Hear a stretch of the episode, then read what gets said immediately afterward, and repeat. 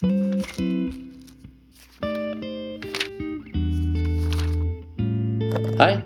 med jer, Hej. og øh, velkommen til Bogklubben. Bogklubben det er en ny podcast, som er produceret af os her i Kultur- og Borgerhuset. Og øh, den handler jo sjovt nok om Bøger? bøger, nemlig. Øh, og konceptet det er, at vi snakker med bibliotekarerne øh, Bente og Bettina, som I måske kender fra torsdagsanbefalingerne. Øh, så du kan lytte til dem på vej på arbejde, eller når du vasker op, eller hvad du går og laver. Jeg hedder Mathias, jeg er kulturkonsulent her i Vallensbæk Kultur- og Borgerhus, og velkommen til.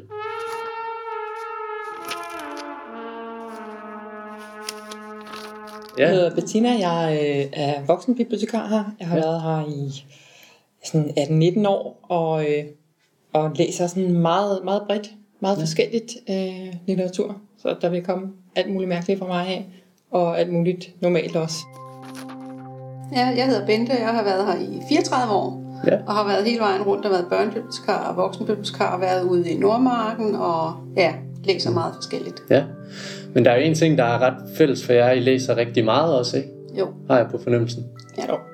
Det kan jeg ikke lade være med. Det er måske derfor, man har valgt faget i sin tid. det kan man sige. Øhm, skal vi starte med en af bøgerne her? Det her med? Det kan vi godt. Ja. Jeg har læst øh, Den svovlgule himmel af Kjell Vestø. Ja. Han er en øh, finsk forfatter. Han fik øh, Nordisk Råds litteraturpris i øh, 2014 for Luftspejling 38, Mm. som øh, var en rigtig dejlig roman. Øh, denne her er en, synes jeg, endnu bedre roman. Den, øh, den er lidt en klassisk øh, dannelsesroman, som handler om, øh, om hovedpersonen, hvis navn vi aldrig rigtig får. Han, øh, han er både øh, hovedperson og fortæller i denne her roman. Og øh, den starter øh, omkring nutiden, hvor han øh, som midalderne, lidt over midalderne, øh, bliver forsøgt øh, myrdet. Og så tænker han tilbage på sin barndom øh, og sin ungdom og hele sit liv i det hele taget. Og hvad det er, der leder frem til det her morforsøg. Mm. Øhm, man, bliver, man bliver grebet ind i den her fortælling, og ja, man lever med de her personer. Øhm, hovedpersonen er også forfatter, øh, ligesom øh, Kjeld Vestø selvfølgelig er. Mm. Øh, og derudover er de født på nogenlunde samme tidspunkt, og har, har sådan flere ting til fælles, øh, som godt kan, kan lede tanken lidt hen på, at det kunne være en nøgleroman. Det siger han selv, at det ikke er. Det handler ikke om ham og hans liv, men alligevel kan man mærke, at der er, der er trukket noget på, øh, på hans egen øh, baggrund. Den handler om, øh, om den her hovedperson, som øh, er en mand. Han bliver venner med øh, et øh, søskendepar, der hedder Alex og Stella i barndommen.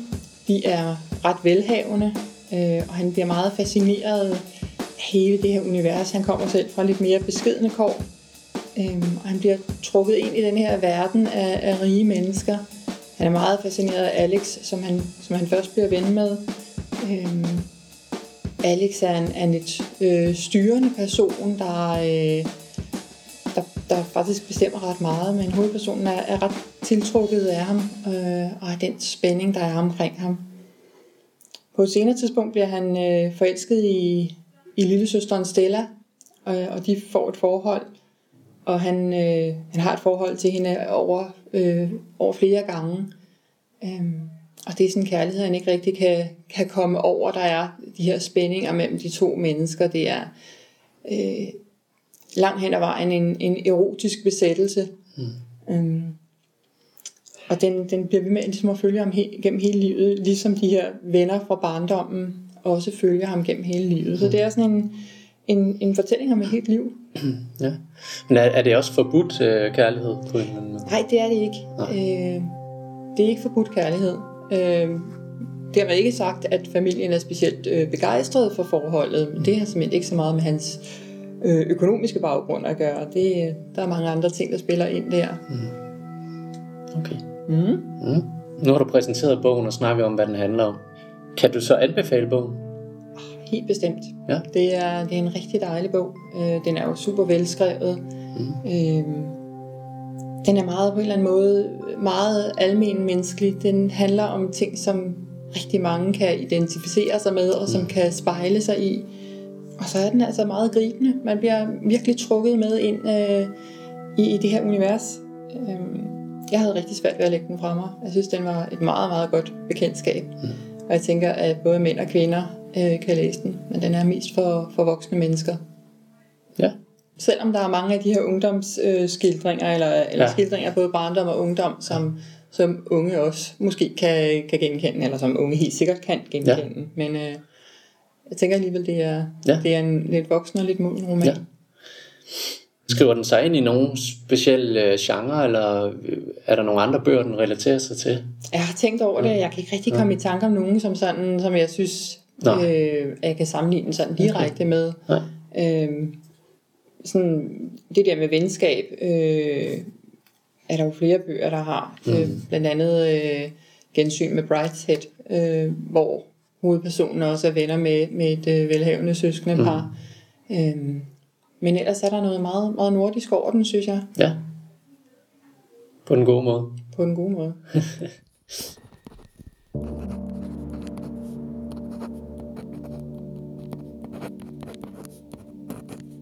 Øh, vi kan gå videre til dig, Bente. Ja. Øh, ja. Ja, jeg Hvilken har taget bog? en øh, fransk forfatter med, der hedder Pierre Lemaitre, og han har skrevet en bog, der hedder Tre dage og et liv. Ja. Den står som en spændingsbog, men det er en psykologisk thriller. Okay. Det er, den handler om Antoine på 12 år, mm. der i et øjebliks frustration og afmagt kommer til at slå til en lille dreng på 6 år og faktisk slår ham ihjel. Og selvfølgelig går i panik, og der går en masse tanker gennem hans hoved, men han skjuler livet i skoven. Lader som om han slet ikke har set drengen den dag.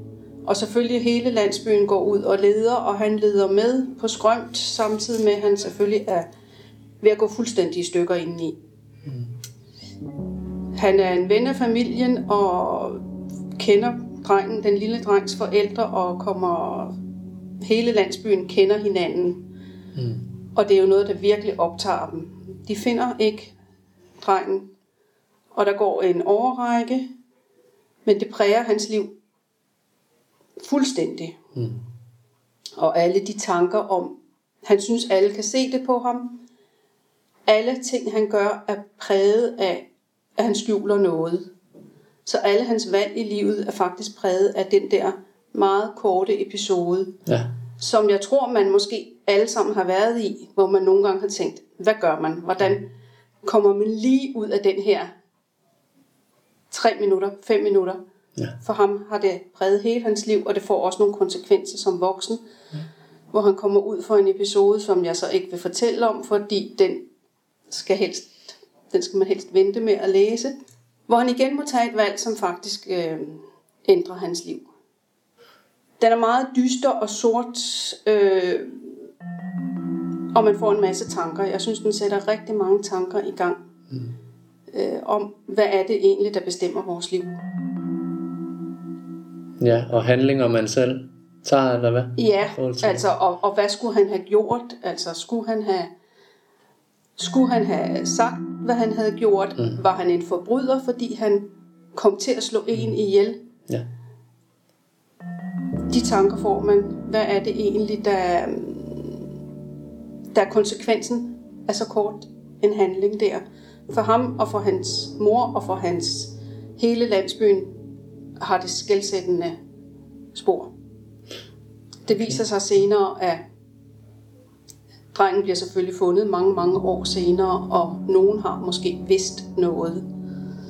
Ja. Jeg synes, den var utrolig velskrevet. Forfatteren skriver rigtig godt. Han har skrevet en anden serie øh, på tre sammenhængende krimier. De hedder Irene, Alex og Camille. Okay. Men det er et andet univers end denne her. Det er med en gennemgående opklarer, Okay. øh, opdager. Ja. Ja. Ja, den lyder godt. Den lyder barsk, synes Den jeg. er meget barsk, ja. men den er meget velskrevet, og den er jo ikke meget lang. Nej. Øh, Den er meget koncentreret, Mm. dyster, sort. Men du kan godt anbefale den alligevel. Du synes, den er et læs værd, kan man sige. Helt sikkert. Øh, Og kan man lige øh, Altegen, Fossum eller Nesser, nogle af dem, der også skriver i det der noir-univers, mm. hvor det faktisk er mere en psykologisk skildring end en krimi. Okay. Så er den, den er rigtig læseværdig.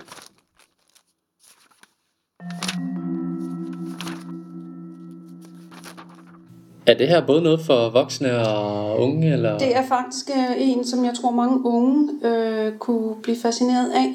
Ja. Fordi at de tanker, der netop er i bogen, Mm. øhm, det tror jeg godt Ja. kunne øh, fange hos yngre mennesker. Ja. ja, for der er vel også noget med de valg, man tager som ung. Det er lige præcis Der er, det. øh, Ja. Ja. Ja. ja, hvad er det, der får indflydelse på vores liv? Ja. Jeg tror nærmest bare, det øh, ligesom afslutter vores første episode her.